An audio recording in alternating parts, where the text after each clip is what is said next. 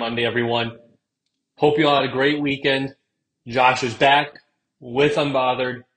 Today, I'll be talking about Patrick Mahomes getting a new contract, maybe not new, but a revised contract.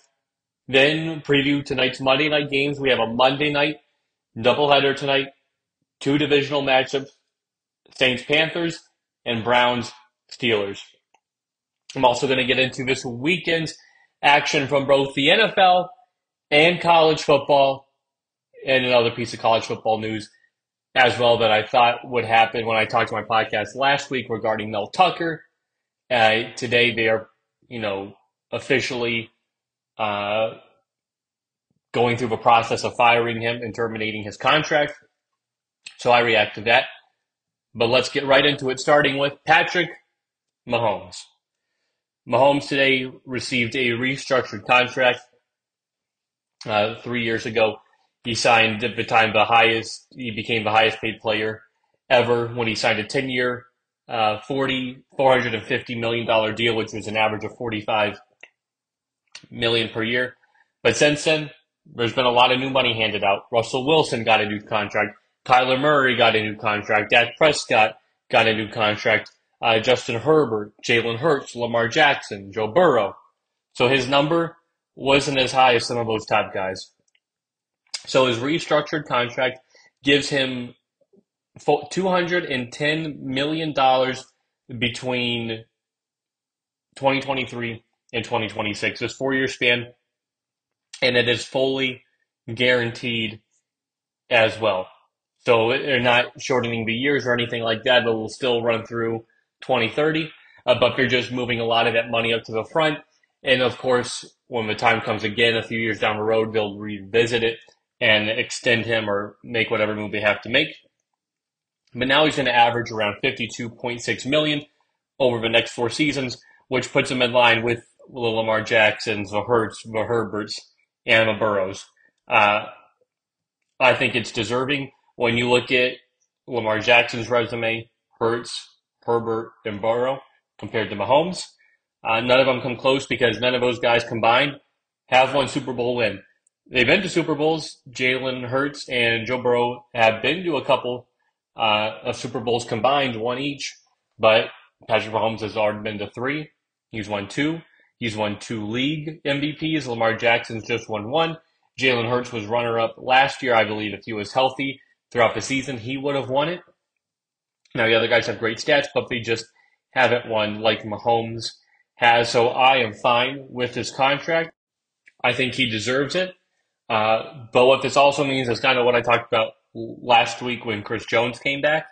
Uh, is I don't think Chris Jones will be coming back, you know, long term. I don't think he'll get a deal done next year. And with Mahomes' deal right now, and with what kind of light was shed on Chris Jones that they can't really franchise tag him, looks like Chris this will be Chris Jones last year. Mahomes gets his money. Good for him. He deserves it. Uh, congratulations uh, to him. But now let's talk about tonight's Monday night game. So I want to start off Saints Panthers in Carolina. Uh, big Monday night game for both these teams. New Orleans is looking to stay with Atlanta, Tampa Bay, who are both surprisingly 2 0 in the division. And Carolina is looking to avoid going down 0 2 while everyone else is 2 0 in the division. And they kind of try to get there. So to me, it is a big game. It's kind of the first national NFL spotlight game for Bryce Young being on Monday night. It is in Carolina, so that means it's also his home debut as well. Again, big divisional game.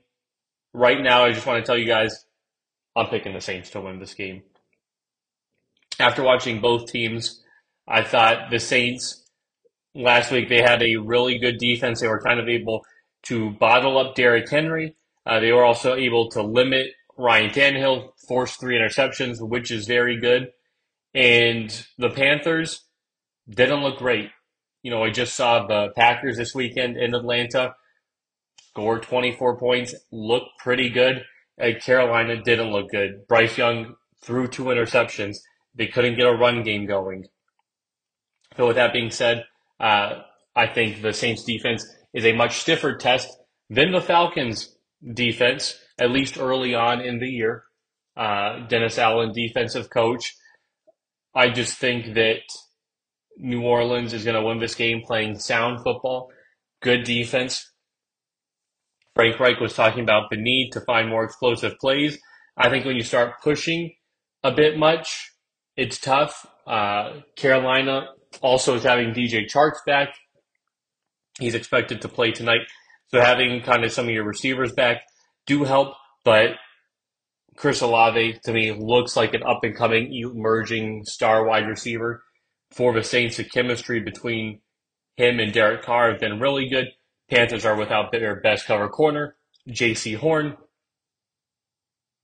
Uh, so when you, I hear of some of the injuries with the Panthers, uh, they're not ready to go. I just think New Orleans, again, their offense, defense, it'll be too much for the Panthers.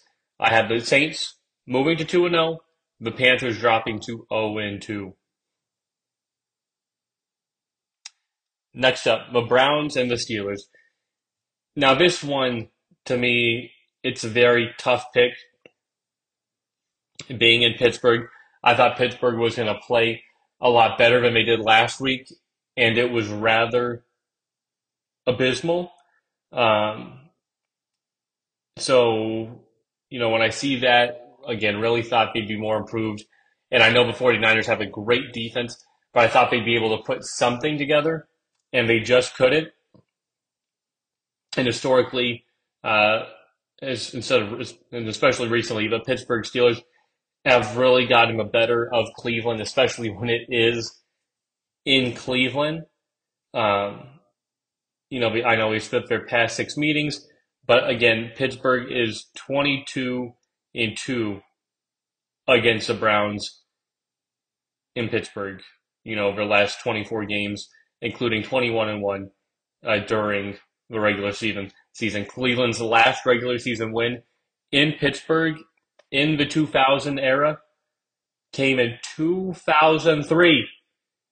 Kenny Pickett was five years old. Mike Tomlin was 20. Uh, I mean, he was so much, wasn't even the coach of his team.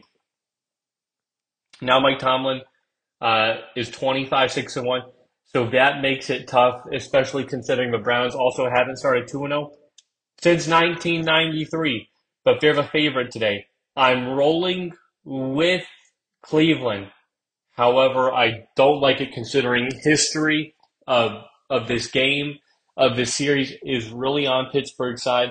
But I did not like what I saw from Pittsburgh last week. I did not. Again, I don't like rooting for Cleveland. I've been very adamant about that.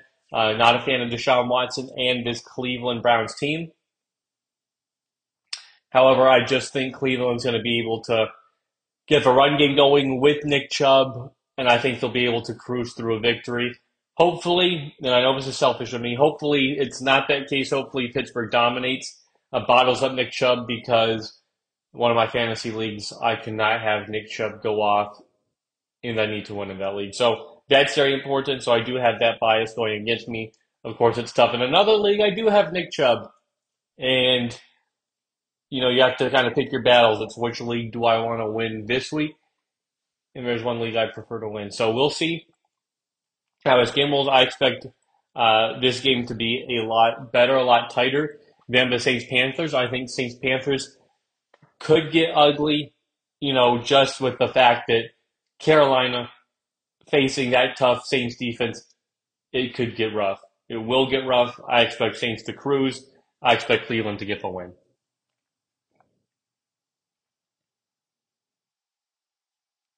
Next up,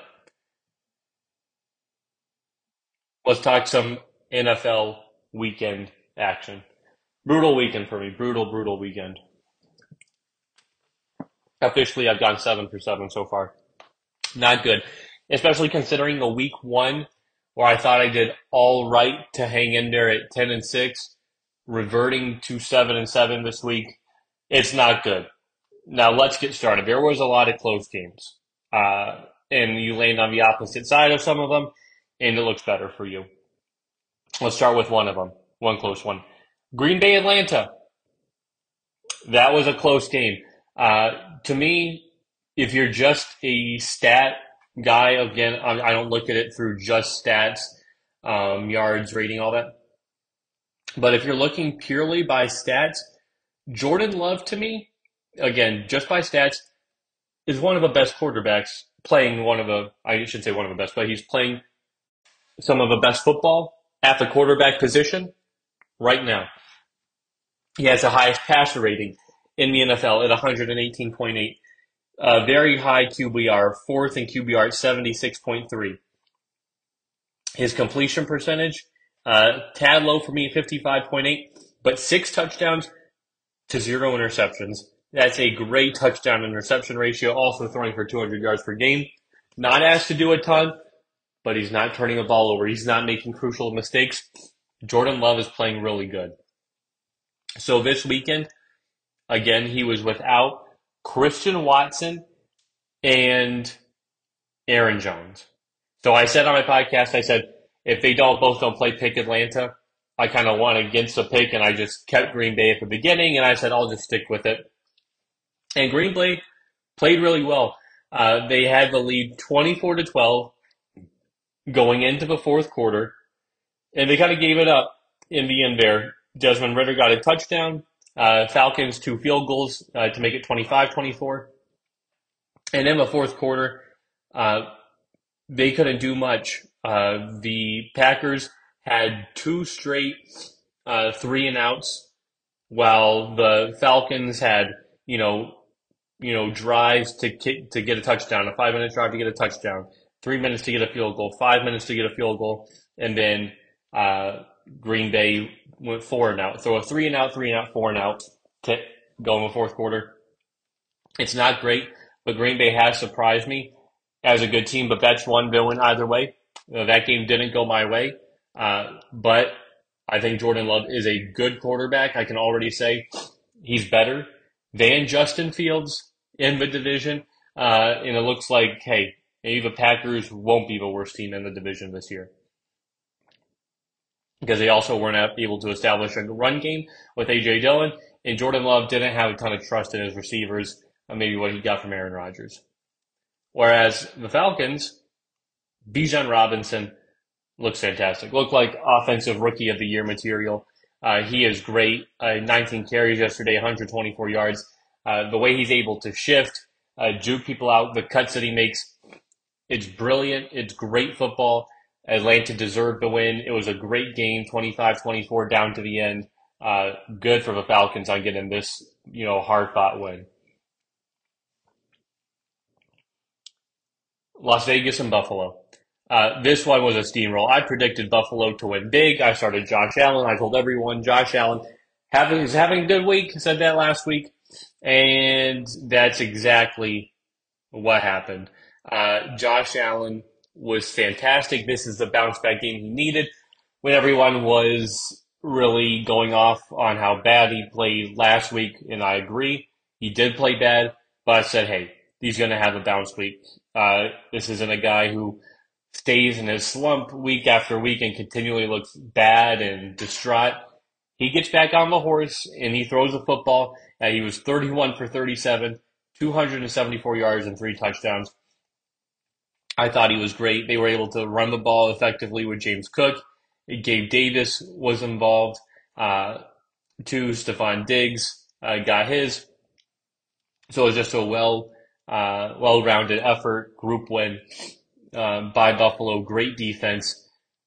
This is kind of a momentum they need as they face, I think, a stiff Commanders test next week in Washington, who are two and zero. Uh, don't take them lightly. I think that's going to be a great game. Next, Baltimore and Cincinnati. This is another one that was close. I said Cincinnati's starting 0 2, and they do. Oh, they do. Back to back years, Bengals start 0 2. So, you know, I don't know what's going on with Joe Burrow in this offense. Let me tell you, it did look light years better than it did last week. But you can't get any worse than last week when he only threw for 82 yards. They still haven't looked sharp, look like they're on the same page at all. Lamar Jackson outplayed Joe Burrow in Cincinnati. Uh, Gus Edwards outplayed Joe Mixon. Uh, the receiving corps, I thought, outplayed Cincinnati. The defense was better. I don't know what it is um, right now with this Bengals team, but they need to get it fixed. Then it came out today that Joe Burrow kind of re-aggravated his calf uh, injury yesterday. They're unsure if he's going to play Monday, but if he doesn't play Monday, that is a huge deal for the Cincinnati Bengals uh, because uh, foreshadow alert, they play the Rams Monday night next Monday, and the Rams look a lot better than last year. And if Joe Burrow isn't playing against the Rams, I expect the Bengals to start 0 3. Now 0 2, it's a different hole they proved last year. You can go 13 and 4 and lose your first two games. But starting 0 3, that takes on different meaning when you still have to play the Niners, the Bills, the Ravens again, and the Chiefs. So 0 3, not ideal this year. But the Ravens look good. Not great. I'm still not sold on them, uh, but they are 2 and 0. Uh, big test out of the way. Now they play the Colts next week. No Anthony Richardson. Uh, but I'm much, uh, much more worried about the Bengals than I thought I would be. Just right now, solely focused on the Joe Burrow injury. I will update the rest when I have when we have more information. But right now, extremely worried about the Bengals. My panic meter on a scale of zero to ten is at an eight, which is the highest it's been in Cincy in a long, long couple years. But again, another close game that didn't go my way, 27-24. Couldn't get the ball back at the end. Defense I couldn't make the stop um, there, and the Ravens were able to have a you know seven play, four minute drive to ice it. Next, another close heartbreak: Seattle and Detroit. Uh, now this one's tough again. Being a Detroit Lion fan, this one this one was tough to lose 37-31. It was an overtime. That makes it extremely more difficult when you lose the coin toss and you don't get a chance to score because the Seahawks march down the field and get a touchdown. But when you look at the game itself, and I'm going to look at it objectively, I will. I'll look at it objectively uh, for the Lions. What they didn't do, uh, they couldn't expose the Seahawks offensive line. Two fresh starting tackles, not you know not their usual starters, backup tackles, and the Detroit pass rush which looked good last week. Uh, Aidan Hutchinson was on Mahomes, uh, constantly harassing him, wasn't able to really get Geno Smith the way we were able to get Patrick Mahomes, which is crazy to think about that the Chiefs would be a tougher test, but Detroit couldn't get them. then they also made, I thought, a couple of not uh, wise decisions. Uh, one of them was, you know, and I talked about it with momentum a game seven seven. It's their second offensive drive. They just you know they Seahawks and Lions exchange touchdowns. You held Seahawks. You know they punted. You have the ball. You're driving down the field. It's third and one at the Seattle 28. So what do you do? Your running game's been decent. You decide to run it up the middle with David Montgomery. He gets stuffed and he loses three yards. So it's fourth and four. If that play happens and it gets blown up the momentum is no longer on the Lions side for the next play. So if I'm Dan Campbell on the Lions, I'm kicking the field goal because I am in field goal range and I just want to get the points. You know, that to me, that's a smart move to make. Instead of trying to get the points, the field goal, they uh, do a pass to Sam LaPorta, great coverage, and you get no points out of it. You get no points out of it. You give the momentum It's right back to Seattle. They march down the field. Thankfully, they miss the field goal. Lions get the touchdown. Um, and then uh, you're up 14 7. you force them to punt, then you go your own three and out, and then they miss another field goal. So two missed field goals go your way in the first half, uh, and then you fumble the ball on the last play of the court of the half, and you're only up 14-7, and it feels like you can at least be up more than that. You can at least be up 17 to seven. It can be a two possession game, uh, which I thought would have been um, would have been crucial. Then Detroit goes for it again on fourth down. Now they got it once, but another time was at their own 45. I don't like that because it, it being at your own 45, I get it if you're on the opponent's 45. I get that thinking because it's fourth and two, but being at your own 45, I don't like it. So what happens? They get stuffed. Line the uh, the Seahawks only have to go 45 yards for a touchdown. Of course they do. They're up 24-21. So I don't like those um, right there because you know that's a big swing of points that you don't get. The other thing was the turnover. So Amon had a fumble, really didn't matter. Uh, David Montgomery though had a big fumble to open up the sec- first second half. Uh, then ensuing drive, two plays, 23 yards for a Seahawks touchdown. That was big. Jared Goff threw a pick six, broke the third longest streak in NFL history. So Lions did make critical mistakes. Uh, however, last play of the game, when the Seahawks scored a touchdown on a Tyler Lockett touchdown, when it's third and two, there was a holding on Aidan Hutchinson that wasn't called. a blatant holes where blatant hold where he kind of does the grab the you know neck area and the little choke hold the offensive lineman. Doesn't get called. That would have made it a third and twelve. Uh, who knows if they would have converted because uh, they would have at least had to get to the Detroit three to get a first down. Would have been close, uh, but if they don't, then Detroit gets the ball back with a chance of tying the game and ending in a tie, or just outright winning it. So to me, I thought you know that stings as well. Uh, this was a game they could have easily won. Um, then to me, they just made too many mistakes. Um, couldn't get past, uh, get to the quarterback.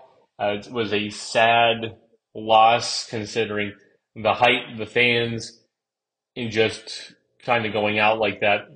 I do think Dan Campbell and are a great coach, but to me, in certain games, especially on certain plays as well, you know, hey, is this the time to go for it on fourth down or is this the time not to? I thought twice yesterday.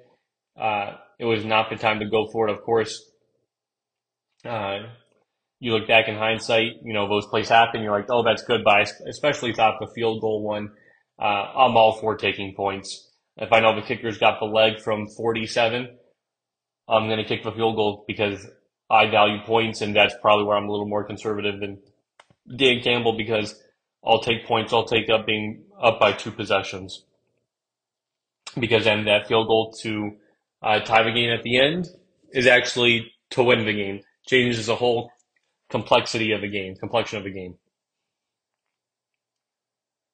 Another close one I lost. Chargers and Titans. I picked the Chargers. Titans won 27-24 in overtime. Now, I'm not going to go through, you know, the nitty gritty of this game. Justin Herbert was fantastic. Outplayed Ryan Tannehill. Uh, without Austin Ekeler, the Chargers could not get the run game going at all. And defensively, the Chargers can't stop anybody. Couldn't stop Ryan Tannehill um, yesterday after the Saints made him look pedestrian. And to me, it's lost. It's clearly on Brandon Staley, and it's kind of getting old at this point. I've been on the fire Brandon Staley train um, a lot last year. I really didn't think he was a coach, and then after they blew that game against Jacksonville in the wild card round, I said if I'm the owner, I'm stripping away all his access to the facility. He's not even coming in the building the next day, and he is just a terrible coach. He should be fired immediately. Now, I'm not really for firing coaches, uh, you know, and calling for him to be fired, but Brandon Staley has got to go. He is atrocious.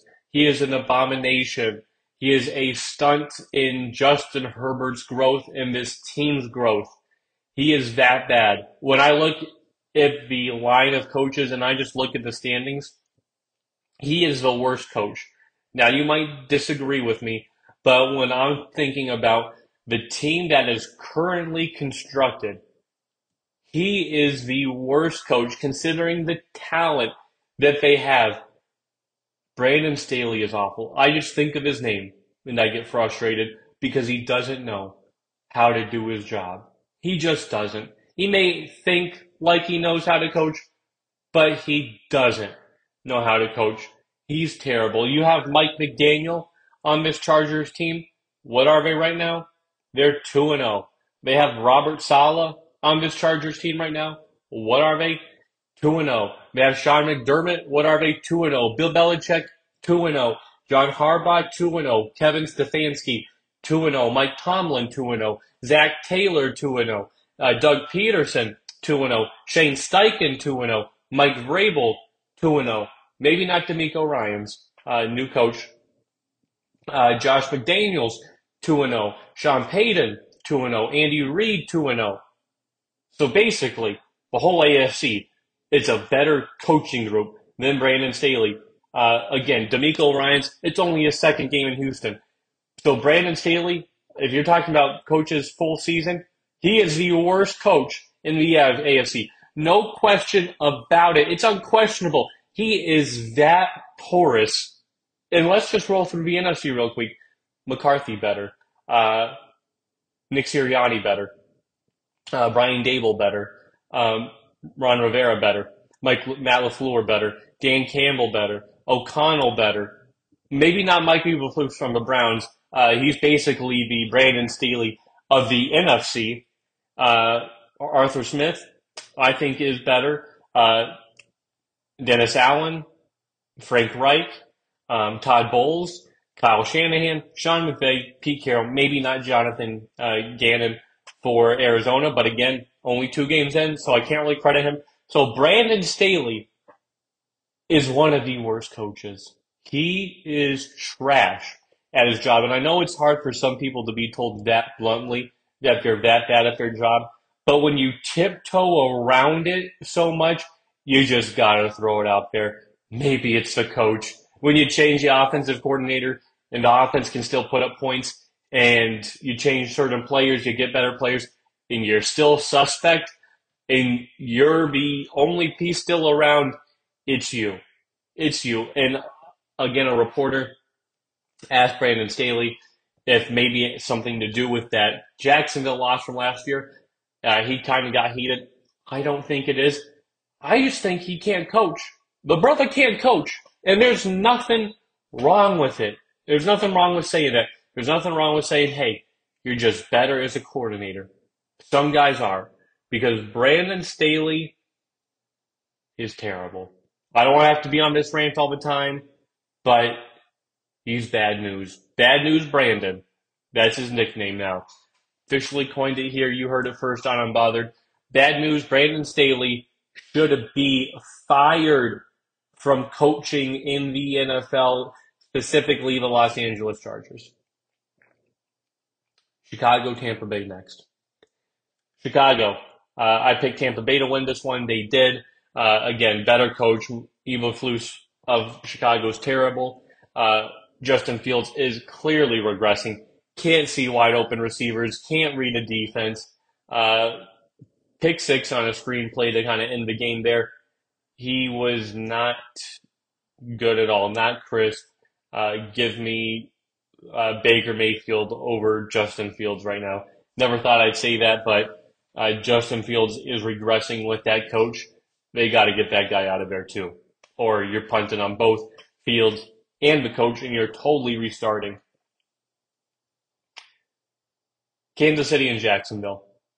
I thought Jacksonville would get the win here, but Jacksonville had a tough time uh, offensively in this game. Uh, didn't score a touchdown.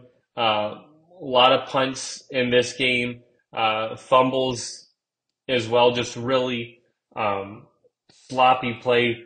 Had a tough time, you know, getting into uh, territory for Kansas City. You know, I thought, you know, when Jacksonville, you know, had the ball uh, and they turned it over on downs at the Kansas City 16, it was fourth and goal uh, from the Kansas City 16. I'm not running a fourth and goal from a 16. There's 4:23 left. I'm kicking the field goal. I'm trusting my defense because then you put a lot of pressure on Kansas City. They called differently than what they had to do when it's 17 to 9 because then Jacksonville just needs a touchdown. You don't got to worry about the extra point. None of that. You just give a touchdown and win. So they didn't play great offensively. Chiefs still don't look great offensively though. Uh, Patrick Mahomes, uh, yes, had two touchdowns, but the one interception. Uh, they're still not on the same page offensively as I thought they'd be, or what they're usually at this time of year already in September. Indianapolis, Houston. I said Indianapolis was going to win. Uh, Anthony Richardson started off the game on fire, played great, like I thought he was capable of doing. He goes down, uh, reports into concussion protocol, ruled out.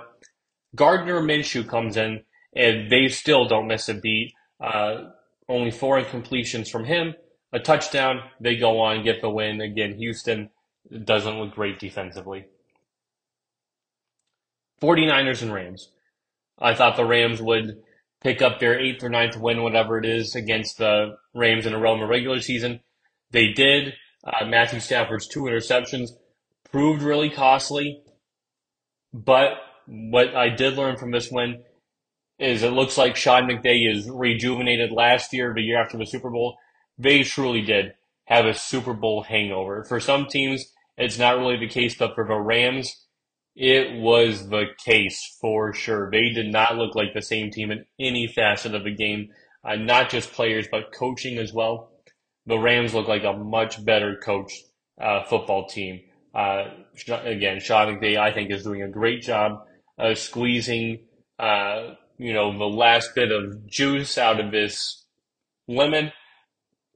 And I think when Cooper Kupp comes back, uh, again, that'll just make this offense even better then again, we might be saying, hey, watch out with this team. The Giants and the Cardinals. Talk about the two worst teams in like the in the loser bowl. This was your if you are a fan of the Giants or Cardinals, this was your loser Super Bowl yesterday.